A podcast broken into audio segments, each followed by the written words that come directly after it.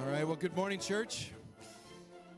We are entering into a very, very exciting time of the year. Obviously, it's that Christmas season, and it would even snow today as we begin, you know, that particular uh, series. And so we're going to be launching into a series of lessons that begin to focus us more intently upon the Savior who was brought down to this earth.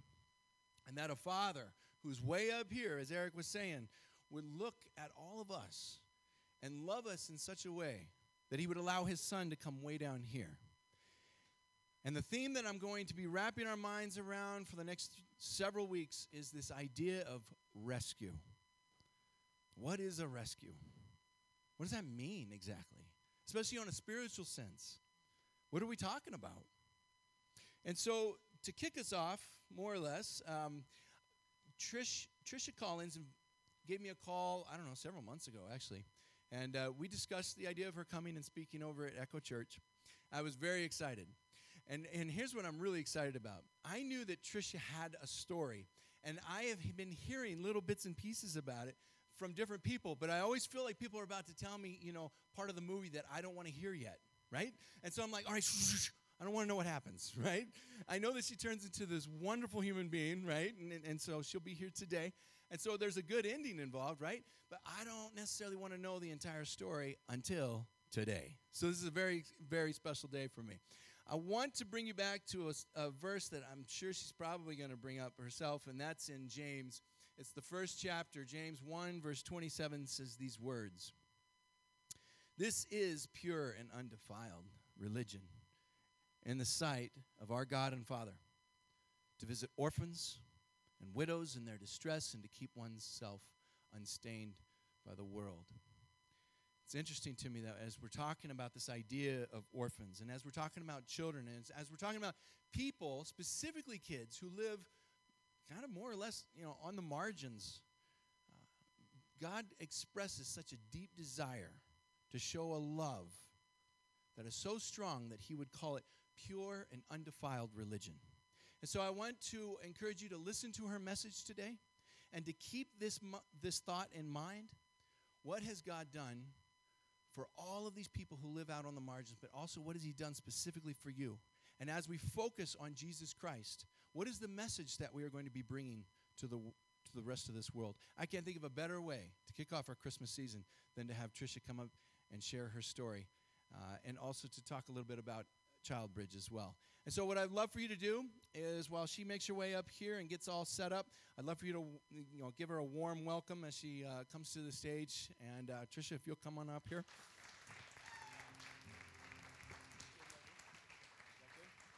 All right. And before I pass the mic to her, what I'd love for you to do is to uh, is to pray with me. Let's have a, a short prayer over her. Our gracious God, Father, we thank you so much for this woman. We thank you for who she is. We thank you for the way that you created her, the place that you have put her at this time. And Lord, just use her in powerful ways. Lord, we thank you for this organization of Child Bridge and the ways in which it sort of spans the bridge between church and state so that God's people can have, play an active role in bringing families to these kids without any. We thank you so much for the message that she's about to share with us, and we ask that you stir your spirit within her and that you give her the words that you would have her speak. It's in Jesus' name that we pray. Amen. Thank you, friend. Hello, church. You ought to thank God that you were planted in such a godly church under such godly leadership. Caring for the vulnerable and the marginalized is in your DNA, even far back before you began. I've met many of you this morning, and I'm so grateful for that. It is God Himself. He says He is a father to the fatherless. And so he's doing that work through you. But as JD said, today I want to talk to you about a rescue. But let me be fair, it's really about a rescuer. And really, it's a story about hope. Now, Hope, she was a kitten that my husband and I had when we were first married over 20 years ago. And my groom and I, we just really wanted a cat. We wanted a pet. And so we looked up in the newspaper an ad. So for you young people, that's what we did before Craigslist and Facebook and all that fun stuff. And we found a cat. And we went and we got this cat, and her name was Tessa. And the owner of the cat didn't really tell us too much about her, and we were just excited. She was gray, she was cute, and we were just so excited to be parents of a cat. But really quickly, we noticed something unusual. She was getting fat. She was getting fat fast. And we just thought, huh, we must be feeding her really well. We were just proud of ourselves. We must have just been really good parents. We just, you know, maybe she was nutritionally deprived before. But, you know, even one day I, I was joking and I put a sign that said wide load on the back of her. We joked about it a lot. We were having fun with it. Some of you know where this is going. We were a little bit naive because really quickly my husband, who had gone to nursing school, said, You know, she might actually be pregnant. Sure enough, a couple days later on Friday night, in our living room, in a box in the corner, she gave birth to five little kittens. And one of them was really sick right from the get go, and we were really clear about that. And so we chose to name her Hope. And truly, we were hoping that she would live. It was really obvious that she was sick. She just had this little runny nose, and she didn't stand up well like the other ones did. She was just kind of a mess. and the other ones didn't even really like her. That was clear. She was kind of pushed to the outside right from the get go. And then there was this one night we were in our bedroom and we were laying on our bed. We were watching the evening news back near Seattle where we lived. And all of a sudden, the mama cat Tessa did this really unusual thing. If you've ever had a cat who has kittens, you know where that saying mama bear comes from. They guard those kittens. But this cat, all of a sudden, she took that really sick one by the scruff of the neck, came up onto our bed, tossed it onto my husband's chest. And then she went back to care for the other ones. I'm going to pause in the story. I'm going to let you think about that for a second, but I promise I'll come back to the story of Tessa and Hope later. But as I said, I want to talk to you about a rescue, a rescue that brought hope by introducing the hopeless one to the rescuer. The Bible says in Proverbs 13:12 that hope deferred makes the heart sick, but a longing fulfilled is a tree of life.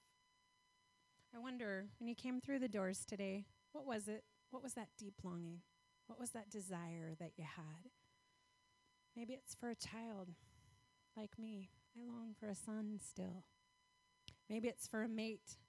Maybe you believe that God has told you he'll bring you that mate and He's promised it to you if you'll do it His way, His time. And it's been a while. Maybe it's been a really long while. Or maybe it's your marriage. Maybe your marriage is completely dead without life. You think it's unresuscitatable. You've actually had moments where you've imagined leaving your spouse. Maybe it's a job. Maybe right now you're going to a job that just feels dead. It just kills your soul. When you get to five o'clock, you just you don't got nothing left for your family when you get home. And you know that there's a job that's fulfilling. You know there's something that has meaning. You're certain of it. But God hasn't moved you to that next position yet. You're still in that job that just feels deadening. You're going through the motions. Or maybe it's that child that you trained in God's ways when they were young, but they haven't returned to it yet. And you know, you know that you know that you know that His Word says that when you're old, when they are old, they'll return to it. And you're like, when is old? When is enough? Enough. You're watching them make destructive choices, and you can't understand. I want us to look together at God's Word this morning, but I want to make sure you do it with an expectation of receiving hope in that particular area that's been bothering you, that area that feels hopeless. Would you turn with me in the Bible to Ezekiel chapter 37, verse 1? And I cheated. I've already marked my page, so I'm going to go ahead with it. The hand of the Lord was upon me, and he brought me out by the Spirit of the Lord, and he set me in the middle of a valley. It was full of bones. He led me back and forth among them, and I saw a great many bones on the floor of the valley, bones that were very dry. He asked me, Son of man, can these bones live. I said, O sovereign Lord, you alone know. Then he said to me, Prophesy to these bones and say to them, Dry bones, hear the word of the Lord. This is what the sovereign Lord says to these bones I will make breath enter you, and you will come back to life. I will attach tendons to you and make flesh come upon you and cover you with skin. I will put breath in you, and you will come to life. Then you will know that I am the Lord. So I prophesied as I was commanded, and as I was prophesying, there was a noise, a rattling sound, and the bones came together, bone to bone. I looked, tendons and flesh appeared on them, and skin covered them. But there was no breath in them. Then he said to me, Prophesy to the breath, prophesy, Son of Man, and say it to it. This is what the sovereign Lord says Come from the four winds, O breath, and breathe into these slain, that they may live. So I prophesied as he commanded me, and breath entered them. They came to life and stood up on their feet, a vast army. Then he said to me, Son of man, can these, Son of man, these bones are the whole house of Israel. They say, Our bones are dried up, and our hope is gone. We are cut off. I'm going to repeat that line. Our bones are dried up, and our hope is gone. We are cut off. Therefore, prophesy and say to them, This is what the sovereign Lord says. O my people, I am going to open your graves and bring you up from them. I will bring you back to the land of Israel. Then you, my people, will know that I am the Lord.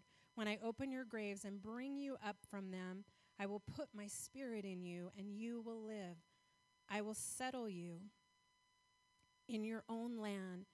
Then you will know that I, the Lord, have spoken. I have done it, declares the Lord. Will you bow your heads with me as I pray?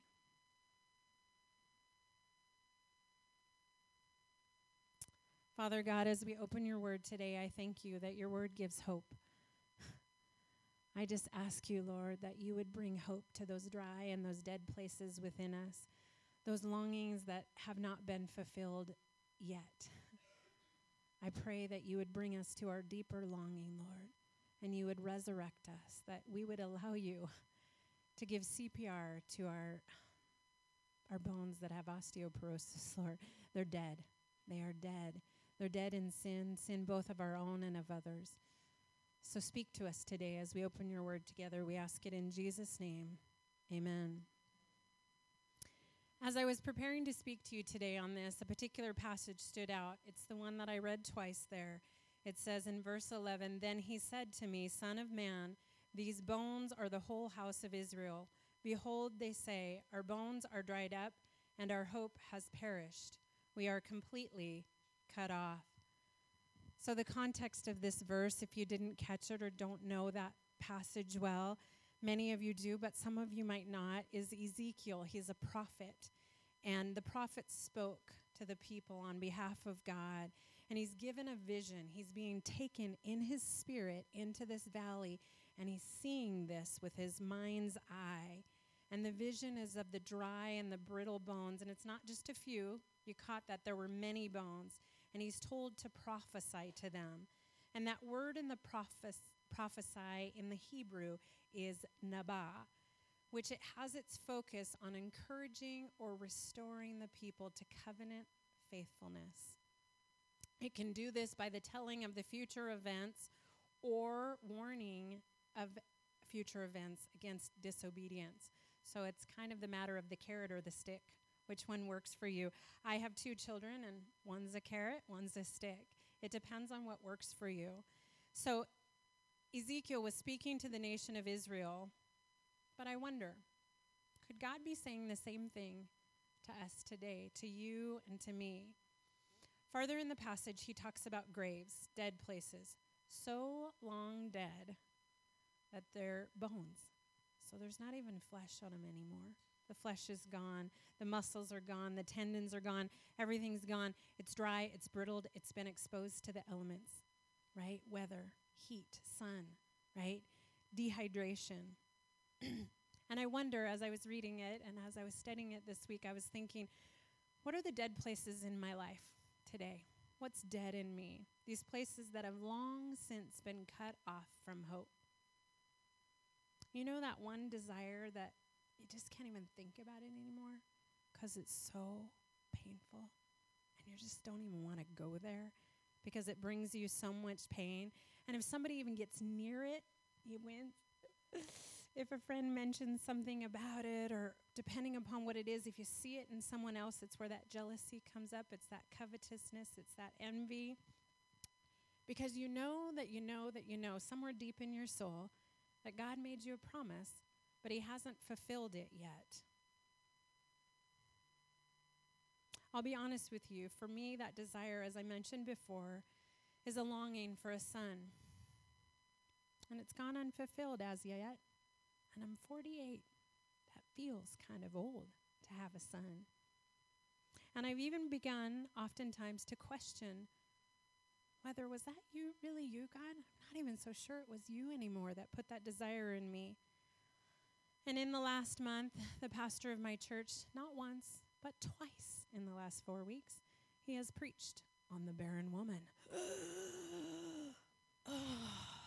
and if he brings up Elizabeth in the next couple weeks, I'm not going to be happy.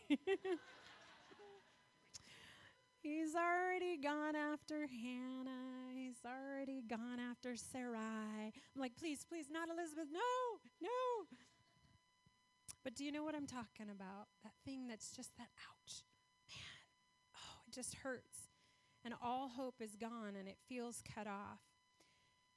And you feel like God is not hearing your prayers. You know, I've prayed about this many times as if God's deaf as if you didn't hear me the first time. That's hilarious, right? when I think about it as I say it out loud. And I don't just pray. I love that story in the Bible of the woman who banged on the door. I'm that girl. I'm that chick. I just bang. If I want something, I just keep banging and I plead and I get on my knees and I please God, would you give me that son? Did I mention my husband doesn't want a son? Whoopsie, we go back a little bit and I pray that God would give him that desire.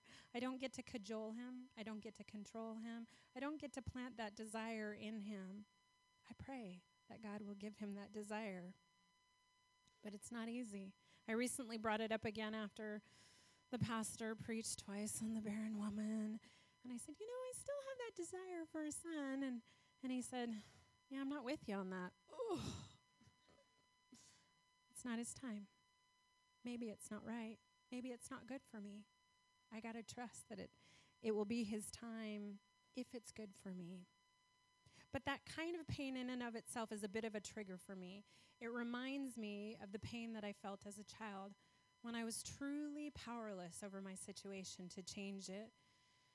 I want to just go into my testimony here and tell you that I'm a product of two alcoholic parents. And my mom divorced my biological dad right around the age of two. And ages are all fuzzy for me, so I give you approximates. Trauma has a way of doing that, it fuzzes the edges. And my mom quickly remarried a man who was very ill, and I don't mean physically. And he took her and her children all the way from New York State to Washington State, isolating her. So no one would notice a change in the children and she was cut off from all sources of help and protection. Our house was a war zone, and I was a very small prisoner of war. As a child, my name was Patty. Picture belies what was going on at home. I look into the eyes sometimes and I'm always like, wow, how'd you do that? How'd you pull off that pretty smile? I see that as the Lord's protection. He protects them. But what my life was like as a kid was I was beaten daily by my father. He was technically my adoptive stepfather, but he was my father for all intents and purposes. It's all I ever remember. And uh, not just beatings, but you know, we'd be sitting down to dinner as a family just like you do at a table, and the next thing you know, the slightest bit of provocation, kids being kids, the table would be overturned, plates would fly every which way, fall, crash, put holes in the tiles. So we always had reminders. My brother would be thrown through a sliding glass door. This was what dinner was like in our household. And while that was happening, I'd always be in the corner praying, please stop. Stop fighting him. Because if you fight him, it only gets harder. And then this man was violent in other ways the kind that deadens your soul. It caused me to lock away my heart in a grave. I was walking dead. I was cut off from hope for decades. My dad, he would come into my bedroom or call me to his and violate the sacred purity of my body. He might as well have been heaping big shovelfuls of dirt onto my head as I laid in a grave. Because I was alive, but I was wishing I was dead. I would continue to do anything to numb out from that pain, sadly, for decades. The violation runs really deep when it comes at the hands of a person that God hand chose to protect you a father. And neglect by my mother to do anything about it, though she saw it. This was my daily life from age two to 10. I'm going to fast forward a bit here in my testimony in the interest of time. And JD, for you, I'm going to tell a part I haven't told in other churches around town, just so you know. to about the age of 13 or 14 when I ran away from home and I walked through the doors of a local church. I think that's pretty interesting that that's where I chose to go when I ran away. People in the church would try and help me. I would bounce around from home to home for a while, but people really didn't know what to do. They didn't know about foster care, these kinds of things. They wanted to help me, but they knew it probably wasn't right to have somebody else's kid in their home. And so I would just continue to bounce around for quite a while. Eventually, I would land in an apartment of two girls in downtown Seattle that were friends of someone that I knew. And I was so depressed. I just slept all day long. I might get up and have a piece of toast, and then I would go lay back down. I did this for probably one or two months. And one day, the girls came home from work, and they told me they were moving to Oregon and that I would need to move out. I would need to find another place to stay. And I'm like 13 or 14. Ah, I don't know what to do. And I'm hopeless. I'm really depressed. And so I did the best thing that my unfully developed frontal lobe could come up with. I decided I would kill myself. And so I took a bottle of pills from their medicine cabinet. I took a wine cooler from their fridge. I took a straight razor, which is what we used back in those days, and I shoved them all in my fluorescent pink purse. and I headed to downtown Seattle. They lived in Capitol Hill, and I, I just began walking pretty aimlessly. It was typical Seattle weather. It was raining. I remember that part. It was starting to get dark. It was evening. And I swallowed the bottle of pills. I drank it down with the wine cooler. I got the razor out. I started to cut from forearm to wrist.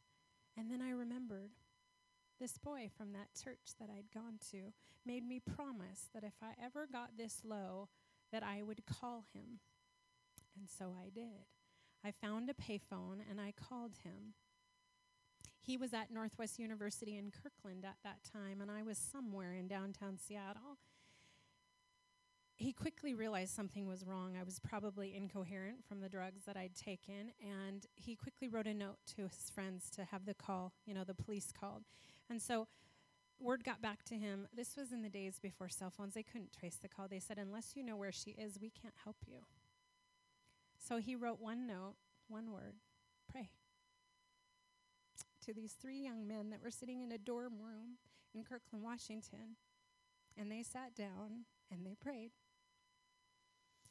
And the next thing that I know, in this alley, in the dark, in Seattle, in the rain, with blood all over the place, I'm talking to him and I'm saying, I have to go because there's some men here and there's bright light on me because they have driven after praying from Kirkland to Seattle, Washington. And can I tell you, that would be like me telling you that I planted a ladybug in the middle of the mall. Go find it, right? It's just a needle in a haystack, but they've driven straight to me. And my life was saved. I wish I could tell you I was happy. I wasn't. I was really mad at him at that time. I've since thanked him numerous times. But I realize now that God had a plan for me. He had a plan to save me. His parents, Rich and Ruth Hedman, would eventually become my foster parents through another series of events. I have to fast forward in the interest of time, but they were willing to get licenses, foster parents, and take in a very troubled girl. Did I change overnight? I wish. Darn it. No, not at all. I was a mess. I was a big, hot mess. Those dead parts in my soul continued to cause me to make destructive choices. They were manifestations of that brokenness that I had as a child. I did not accept Christ until two decades after I left their home, at age 38. But I can tell you it is because of the faithful prayers of that family that my life was changed, and more important than that, my eternity was changed.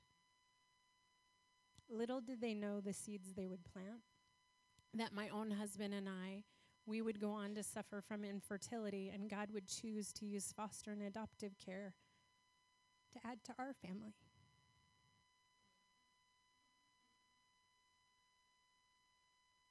See, he had a plan all along.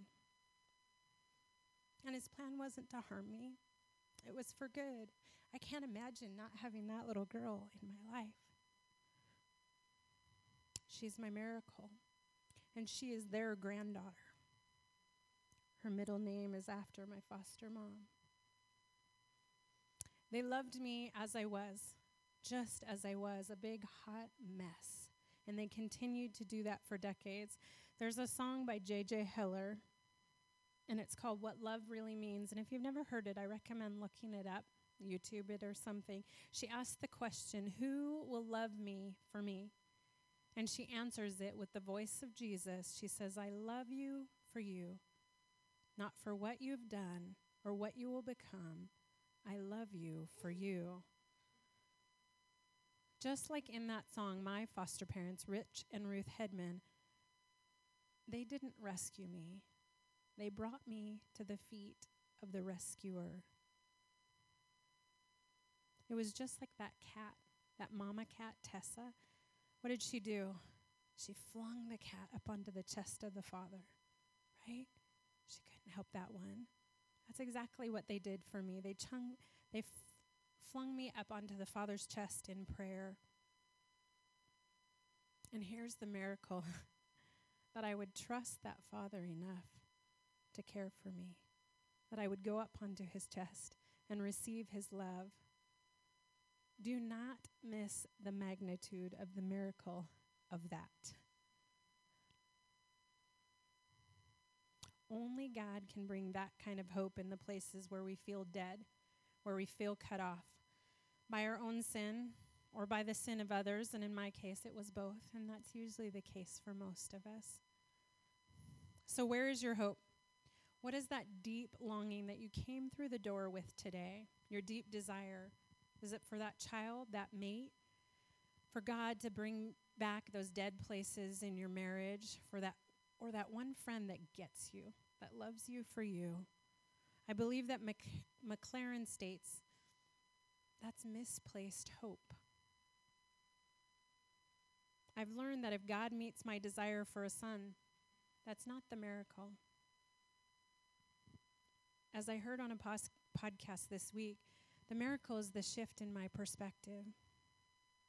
That I might seek the rescuer, not the rescue. To learn to trust Him fully and His timing, that He will withhold no good thing as He teaches me to walk blameless before Him. Could it be that behind each of these longings is a deeper desire for the rescuer who brings us hope, not to hope in anything but Him? That He alone is our perfect mate, that friend that we desire, that father that we have such a deep need for attention from. That is the miracle that I'm praying for each and every one of us. That we would find our hope only in Him, the only thing that truly satisfies those dead places in our soul. So, back to Ezekiel and the command that God gave him to prophesy to the dry, brittle bones and to speak life into them. I want you to do me a favor. I want you to hold up your hands before you, and if you're willing to, symbolically imagine in your hands that dead area in your life. Whatever it is for you, that place that feels without hope. It's cut off from relationship with God because of pain even if you have to do it with one eye closed, wincing, I recommend doing it. Because I want us to speak life back into that place. And first, we're going to do something that we really rarely ever do in church. We're going to speak directly to the devil, and we don't do that because we don't give him any power, but we need to do that. The Bible says, Get behind me, Satan. I recently heard a preacher from Canada say it like this Liar, liar, pants on fire. I liked that. It was true. But if you hold it up, if you could prophesy to it, your dead places, and if you'll humor me since I'm a guest speaker, if you'd speak after me out loud, come from the four winds. O breath, and breathe into these slain that they might live. In Jesus' name, amen. Thank you for humoring me with that. I'm believing for a miracle in your life in this area, but remember that your miracle just might be the shift in perspective, that deeper longing that He desires to fulfill. So let's get to the elephant in the room foster care, right? You knew I was going to talk about that. It was going to come up. I'm here before you speaking on behalf of ChildBridge, and what we are is the voice of 3,800 children that are currently in the foster care system in Montana. 300 of them are here in Missoula, and they've experienced extreme abuse and neglect, similar to a childhood like mine. They're cut off from hope, and Jesus Christ is their hope. And our job as that vast army of Christ that He has brought back to life is to stand up on our feet and allow Him to bring life back into our souls so we can help Him bring life back to the dead places in our community, in our children. There is none more weak and vulnerable than an abused child. It's time for us as a community to take back spiritual territory that has been lost for these children, many times for generations. They cannot do it without you. They cannot do it without the rich and Ruth and all the people who came around them. So, what am I asking you to do? If you're already doing this good work and we don't know about you, please come see us at the table. If you're doing this work and you do it without support, please come see us at the table. If what I told you about abused and neglected children made you angry, if my story brought up a righteous anger in you, I ask you to come to our information session that we're going to host back in a room there this afternoon at 1 o'clock. Angela Johnson made some amazing food. If I can entice you with that. if nachos, don't do it. um, we won't take your blood. We won't take your firstborn, your fingerprints, nothing. We won't obligate you to anything. We just want you to come hear about the need and to see how you can step into that need as a church. If you want to know how to support those in your church who are already doing this work, and thank you, Jesus, you have people in your church already doing this work. Come, see us, come to our info session, learn about what it's like to support them and how to do that. And lastly, I'm looking for a person in your church to be a point person the lay person that I can come alongside and train, but that I can't be out in every single church and it can't be your pastor. So I need somebody else that God is speaking to your heart right now, saying, Yeah, I, I can help with some of that administrative stuff. I can be the feet on the ground in this church every week, asking those families how they're doing. Come to our information session at one o'clock. I'm going to land this plane with verse 13. Then you, my people, will know that I am the Lord when I open up your graves and bring you up from them. I believe that he's still saying the same thing to you and to me that he said to Lazarus Come out. Take off your grave clothes. Come out. Let us go. Our job is to get our spirits into agreement with his res- resurrection power so he can perform the spiritual CPR on us. He did it in the first place with Adam. He breathed life, and he's wanting to do it to us today. He's wanting to resuscitate us back to that abundant life that he promised us, that covenant faithfulness that he has for us. And then we will know that he, the Lord, has spoken. He is the one who has done it. He is the rescuer, and we have received hope. His name is Jesus. Thank you.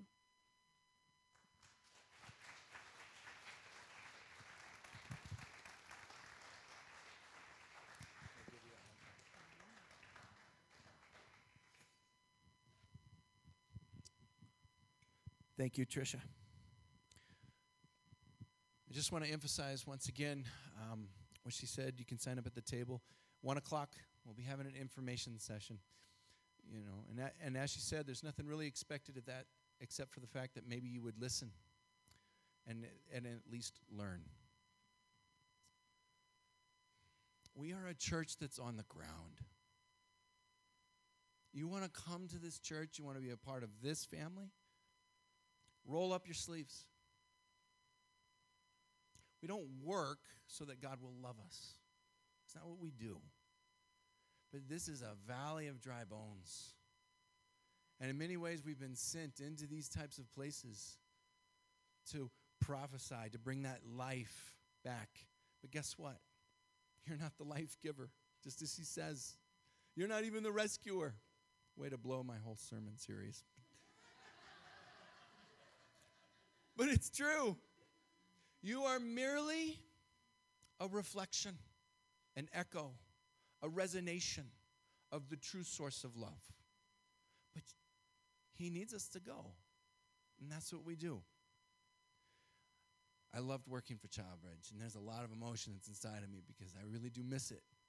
I love being in that environment where you get to see these broken lives of these little kiddos, and then at the same time, you get to see people reach in and say, I choose you, and I will help you, and I will bring life to you. Can we be that type of people? I think it's a little disheartening. When I first entered the Childbridge scene, there were 3,200 kids that were in need of foster care, or in need of families, and now there are 38. We're obviously not winning. And yet the church is completely equipped to turn that whole thing around. And my question is is will we? Thank you so much. Love you, love your heart, and Angela, you as well. And I love this organization. But let me just remind you once again that there is a rescuer, and you know who he is. And we bow before him and we will bring that message to this city. So, if you would, please bow with me. I would love it if you could stand to your feet and we can pray as one body and one family as part of the kingdom of God. So, please bow with me. Gracious God, we thank you so much for the fact that you reached in to the mess and you chose us and pursued us and loved us, even when we refused to love you. Lord, words cannot express what that means to us. We know what your love feels like. We know the grace that you have given. And gracious God, we are here living in this beautiful city, but it is a valley of dry bones. And we ask, Lord, that your power be seen and that we may be so bold as to cry out your name and the compassion that you have shown us. May it flow through us to the people around us. Great God, there is just a sea of need, a, a huge, vast ocean of, of people who are waiting to find rescue. And so, Lord, we ask that the power of Jesus Christ be manifested through us and through his kingdom right here in Missoula, especially during this season. Thank you once again for Trisha. Thank you for the fact that you rescued her. And Lord, thank you so much for the fact that you speak through her. Great God, thank you for all the things you've given us, most of all for Jesus Christ. Be with us throughout the rest of this day. It's in his name that we pray. Amen.